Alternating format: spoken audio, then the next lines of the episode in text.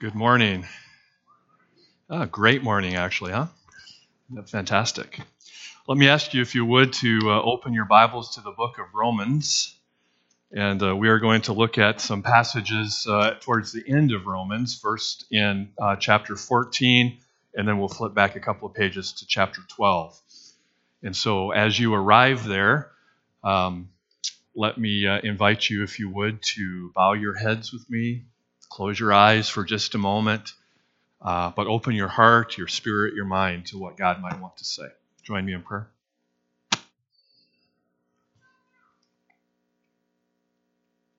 Lord, thank you today for um, all of the ways that we've already celebrated belonging to you. Thank you for all of the ways that you have uh, demonstrated visibly and relationally uh, that we are a part of your family. Uh, thank you for the gifts of um, family in all of the ways that we receive that gift. Lord, help us to uh, connect now to the story of your family told in Scripture. Help us to find ways to stand in the story that Paul is telling and help us to find ways to bring that story uh, into the lives that we're living today. Lord, we ask you to speak uh, not a word that is uh, uh, dead and arcane and distant, but a word that is living and transformative. Lord, you know the work that needs to happen inside each one of us, and you know the work that needs to happen here in the midst of this family that we call Midland Reformed Church. And so, Lord, we thank you for uh, this time.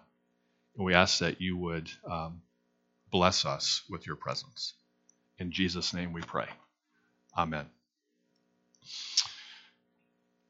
So, uh, beginning uh, first of all, Romans chapter 14, I want to uh, actually uh, back up just a little bit further than the uh, verses that are listed in your bulletin. And if you would actually look uh, with me at the very first verse of Romans 14. So, Romans 14, verse 1, we begin reading there in the first 13 verses or so. And this is what Paul says Accept Christians who are weak in faith and don't argue with them about what they think is right or wrong. For instance, one person believes it is all right to eat anything, but another believer who has a sensitive conscience uh, will eat only vegetables. Those who think it's all right to eat anything must not look down on those who don't. And those who won't eat certain foods must not condemn those who do, for God has accepted them. Who are you to condemn God's servants? They are responsible to the Lord, so let them let him tell them whether they are right or wrong. Uh, the Lord's power will help them do as they should. In the same way, some think one day is more holy than another day. Other persons think every day is alike. Uh, each person should have a personal conviction about this matter. Those who have a special day for worshiping the Lord are trying to honor him.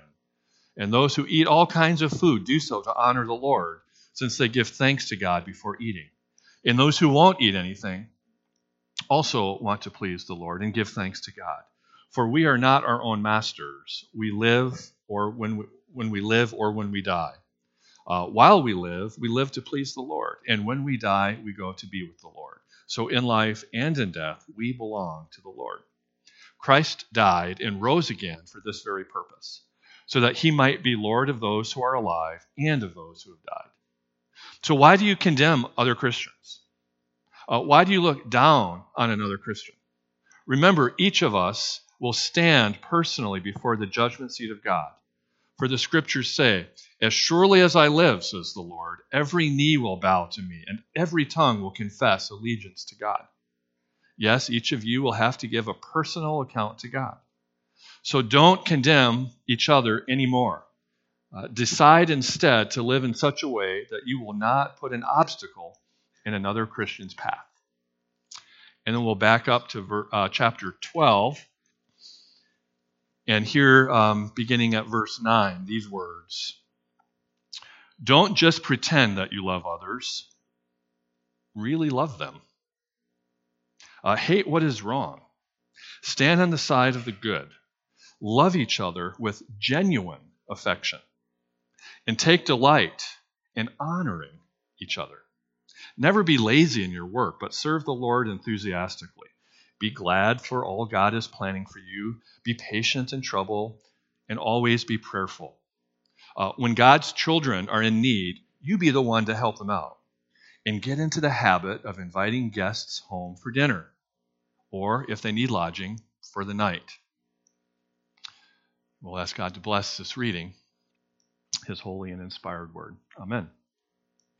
So let me just set the stage just a little bit uh, for uh, where we're at today. Last week, if you remember, uh, we were talking about the theme of gospel and the way that gospel shows up in Paul's letter to the church in Rome. And we talked about how big Paul's gospel really is, right? The gospel is not just a personal help for you because once in a while you do something wrong. And when you do something wrong, like a child who gets caught in a lie, you have to say you're sorry and you have to get forgiveness.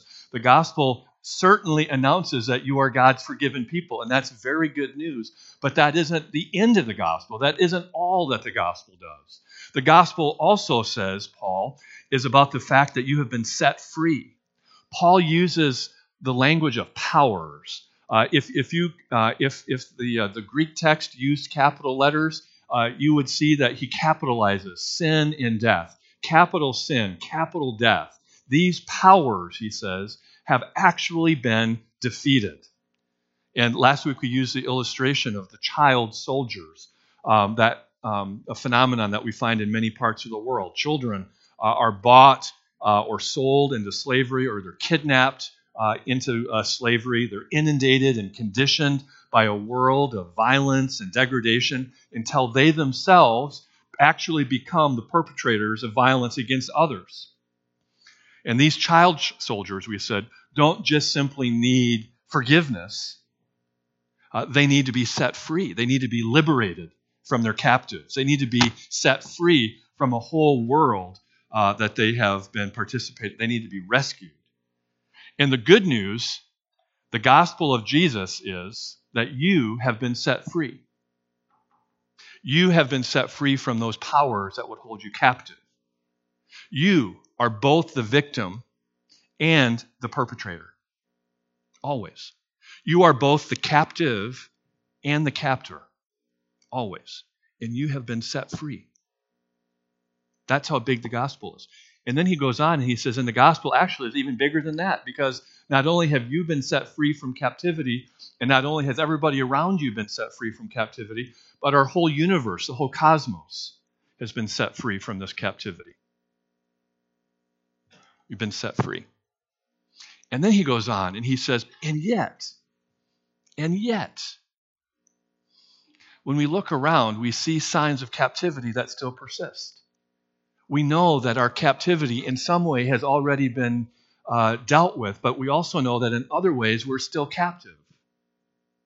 We're still under the powers. Uh, there are real threats that we face, there's real pain that we experience. Uh, in the cosmos, sometimes you would look and say the, the, the fabric of the universe itself almost uh, seems to be torn. Whether uh, you are in a panic about the new virus that seems to be sweeping the, the globe, whether you're worried about melting ice caps or rising sea levels or shrinking water tables or the extinction of species, creation, says Paul, is groaning. We're not yet fully free from captivity to sin and to death. And Paul is also aware that the groaning of creation is echoed somehow in the divisions in this church that he writes to in the city of Rome. And for Paul, the divisions that he's addressing in this church in the city of Rome actually are a serious malignancy. Because Paul's big idea is that the church is supposed to be like a family. Uh, he, he believes that the church actually is the most important family that you will ever belong to. Uh, he, he says that the ties that you have with members of your church family actually become more important than the ties that you have with your biological family. Adoption is stronger than biology in the New Testament. Important family. And he also knows it's a little bit of a weird family. He knows it's a little bit unusual. He knows that people from all sorts of disparate, different sectors of society have been smashed together now into one family and told to figure out how to get along. He knows it can be hard and stressful to be a family like that. It's an important family, it's a weird family. And it's a family that does the sorts of things that any family does, including from time to time the family that, that Paul is addressing eats together. And like any family that eats together, occasionally, mealtime can be stressful. So, to understand what's happening here, the church in Rome probably exists in multiple households, uh, probably across the city, different parts of uh, society, smaller gatherings that come together in the evening to meet uh, together in a home where they'll eat a meal, they'll study scripture, they'll hear a letter that Paul has written, they'll pray together, they'll find ways to serve the poor of the city together. By the way, that house church uh, is the blueprint model that we intend you to follow as an Oasis group. And as long as each one of these sort of house churches stayed uh, with their own, there weren't any problems. But occasionally it seems that some of these house groups would come together and form a larger gathering. Maybe two or three house groups would come together, and when they came together, they would do the same sorts of things, including eat together. And when they came together and began to eat together, they discovered that they were not all alike and that there were, in fact, some deep differences and deep divisions. Not surprisingly, those divisions showed up at the dinner table. It goes something like this Maybe you're having a party. Your party uh, is going to be grand, it's important.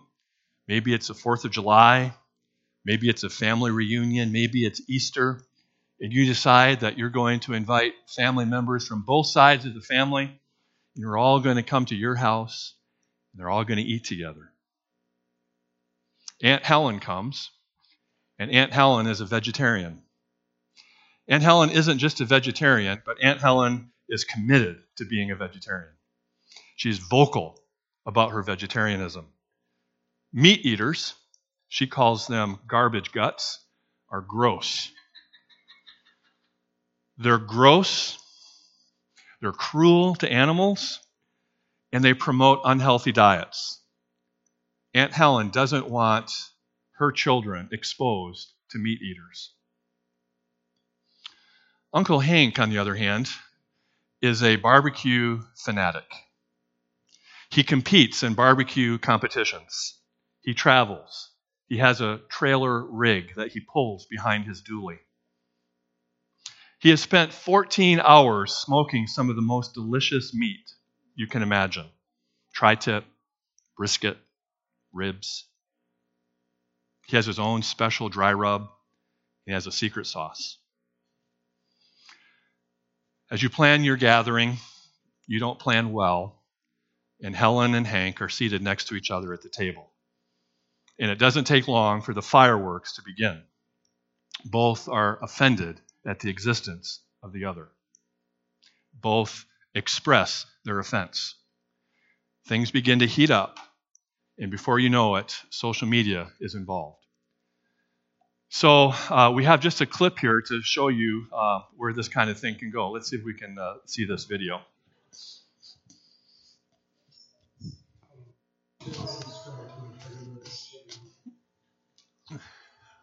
All right, so some uh, irony in the video there, right? Uh, the irony that you pick up on is that uh, this, there's a sort of undercurrent, and you really quickly figure out that uh, they're not just talking about meat and vegetables, right? There's some deeper resentment that might be percolating just under the surface. Uh, it's about food, but it's not just about food. And that's what's happening in Rome. Uh, if we read the letter to the church in Rome and we say, ah, I don't understand. They're arguing about vegetables it seems so distant it seems so irrelevant. It doesn't have anything to do with us. Nobody would ever do that in our world today. Um, we need to go one more step and recognize that they're arguing about vegetables, but they're arguing about something more than that. It isn't just about preferences, uh, but it's pointing at differences that are deeper than the preferences. Maybe Aunt Helen at your table knows something about how the United States kills almost 10 billion land animals a year for food. She knows that uh, those animals are used to sustain a diet for Americans that is about three times the global average of meat per person per year. She knows something about the huge expenditure of resources it takes to produce and care for those animals. And so for Helen, the diet choice isn't just about taste, it isn't just about her own personal health, it isn't just about her own preference. But what she's doing is right. She is good. And the meat industry and those who support it are not just different, but they're harmful. And Hank, Uncle Hank, he shares different values. His values are about sharing and generosity and bonding over a meal. And rejecting the gift of his food is like rejecting him, it's insulting. So he is on the side of the good. He is generous. And Helen is selfish. Something like that is happening here in Rome. Paul says they're condemning each other.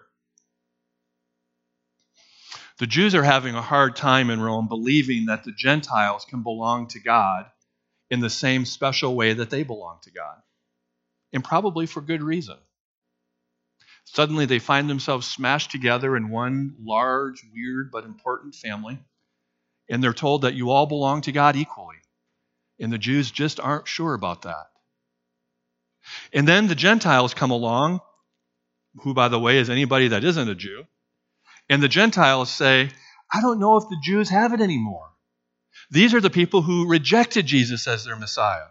And they seem to be uh, still mired in sort of dietary and ceremonial law. They're still counting special days.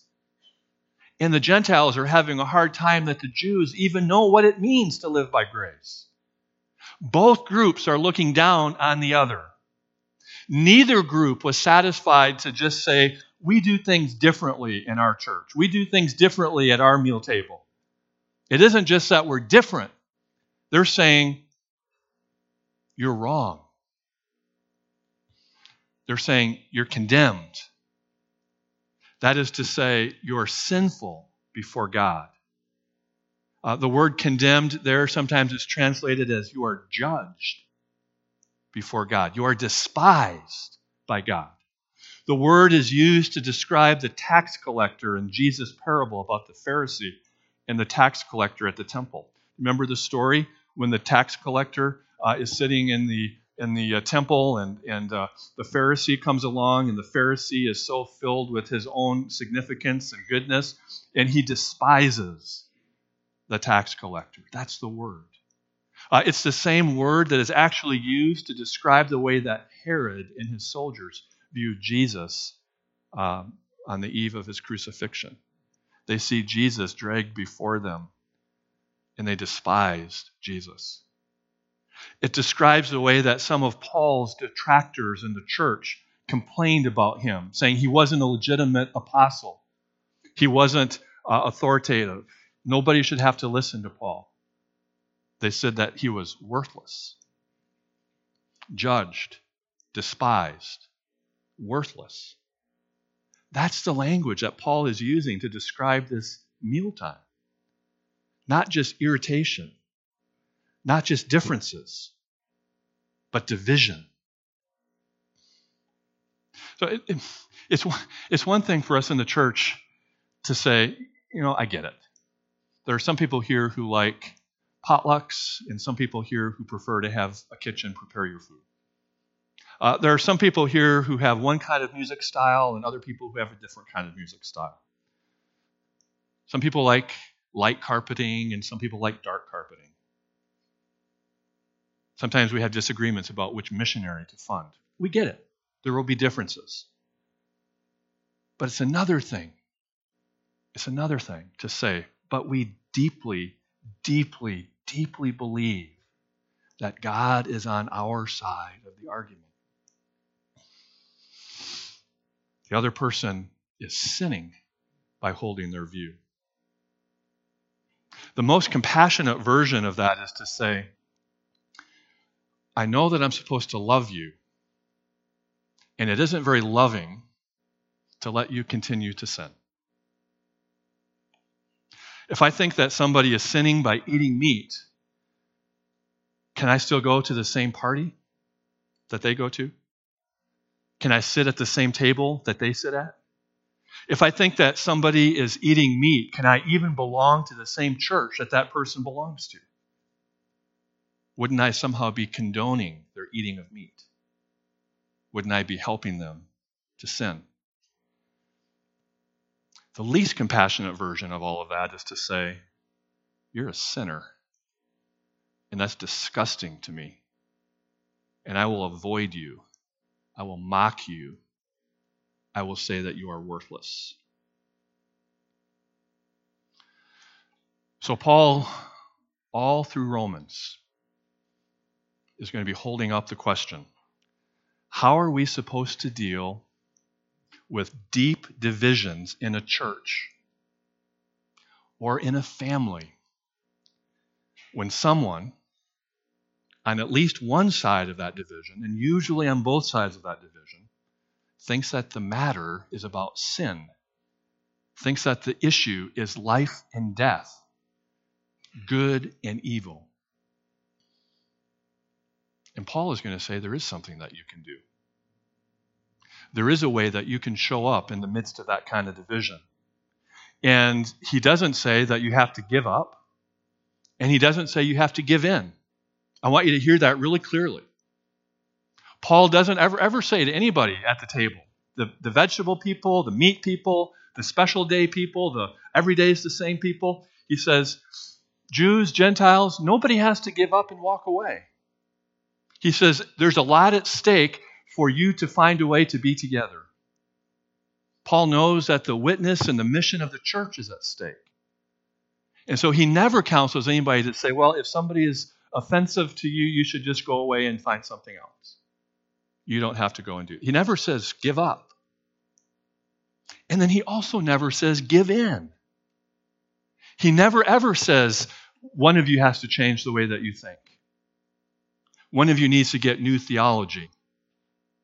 He never says that to the Jew or to the Gentile. Here's his surprising advice. His guidance is this even if you think somebody else is sinning, don't judge the sin in them. Even if you think somebody else is sinning, don't judge the sin in them. Verses 7 through 12 of chapter 14 gives his theological reason for that. This is what he says You belong to Jesus. Jesus is the one who set you free from the powers of sin and death. Jesus is the one who put you into this new, big, important, but weird family called the church. Jesus is the one who is responsible for your standing with God. He says, You've been set free by Jesus. And then he says, And eventually, you will stand before Jesus. You will have to give an account. Your knee will bow before the throne and you will have to give an account. Everybody will have to give an account.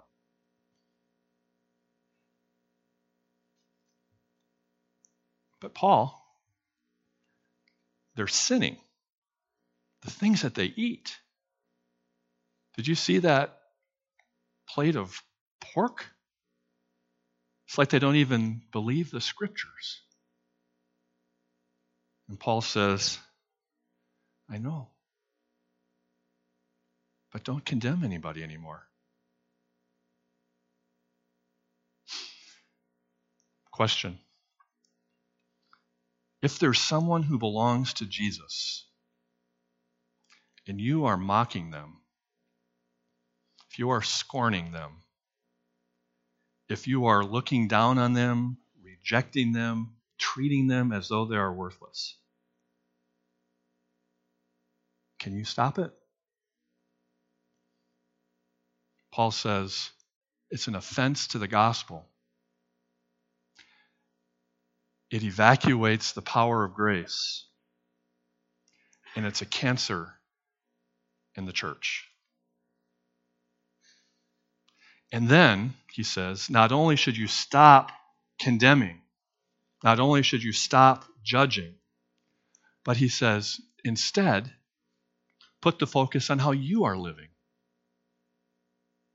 He asked a question in verse 13 What would it look like for you to not be an obstacle to somebody else's faith?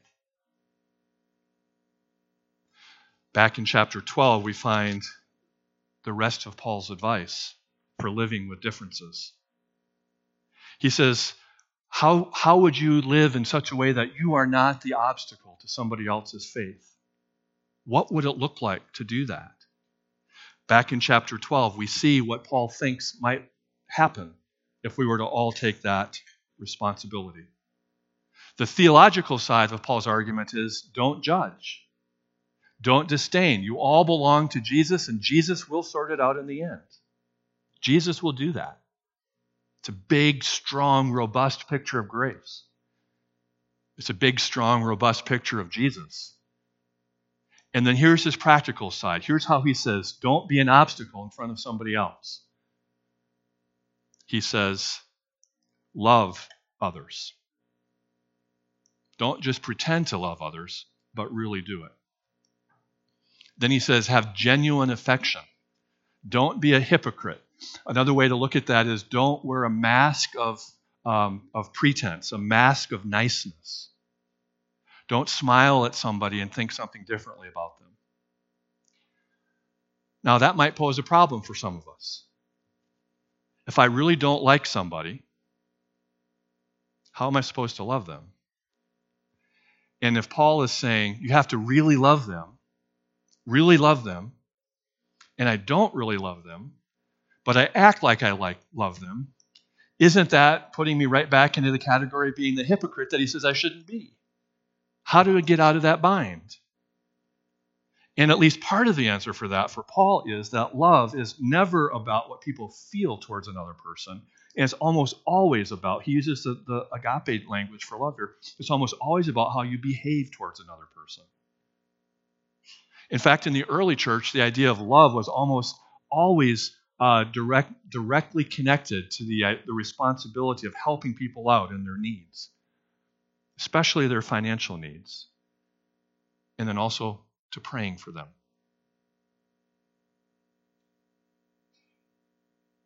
Then he says, not only should you genuinely love somebody, but he says you should take delight in honoring them take delight in honoring them. That's different from the response that most of us would have, that I would have, is how do I defeat them? How do I make sure that that dangerous and deadly position doesn't get out into the church? How do I discredit them? And he doesn't use the language of discrediting them or defeating them. He says, take delight in honoring them. Instead of disdaining them, honor them. Here's an assignment for you go onto one of your social media platforms and find a post of somebody who belongs in the family of Jesus, who has posted an opinion about something that matters to you but is different from yours. It won't be hard. Here's the hard part. And then post something there that honors that person. Post something there that honors the person that you disagree with. Why? Because Paul says we all belong to the same family. We've all been adopted into the same family. We all belong at the same table. Not because I decided it or you decided it, but because Jesus decided it. And he gave his life for it to happen. In that family, Jesus says, you honor each other. Honoring each other, Paul says, doesn't mean that you have to change your unique thoughts or your ideas or your beliefs. And it certainly doesn't mean that you pretend that differences don't exist or that sometimes those differences aren't real and sometimes that there are costly outcomes to the positions that people hold. recognizing all of that, he says, love and honor. And then he says, and stand with each other. The practical advice goes on in verse 12, and he has a whole series of commands. He says, Be glad. Uh, uh, where this opportunity, where these challenges, uh, uh, with, a, with a sense of joyfulness and gladness. He says, Be patient. Uh, don't expect this to get ironed out overnight. He says, Always be helpful. Be helpful. Uh, if you're the vegetable eater, maybe you can uh, help the, uh, the children of your meat eating friend uh, get their plate to the table. Be helpful. And then he says, be hospitable. Specifically, he says, invite people over to your house. Who does he have in mind there? Your tribe and your friends and the people that you already agree with? Uh, he's talking to a divided, complex, messy family. And he says, step into that by inviting some of these people over to your house for dinner. And so we're right back where we started. We're right back at the dinner table. Listening to Paul's theological point. Don't judge. That's Jesus' job. And letting that theological point lead to the practical step. So have them over for dinner instead. That's what unity looks like. Now, go and do likewise. Would you pray with me, please? Lord, uh, thank you for this important, vital, life giving family that is big and messy and weird and hard. Thank you that we belong to you. Thank you for what you have done for each one of us so that we can stand before you with joy and know that we are yours. And Lord, as we belong to you, help us to understand the complex ways that we belong to each other, ways that will call us to discomfort ways that will call us to sacrifice, ways that will call us to help, ways that will call us to dinner. Thank you that we belong to your family. In Jesus' name we pray. Amen.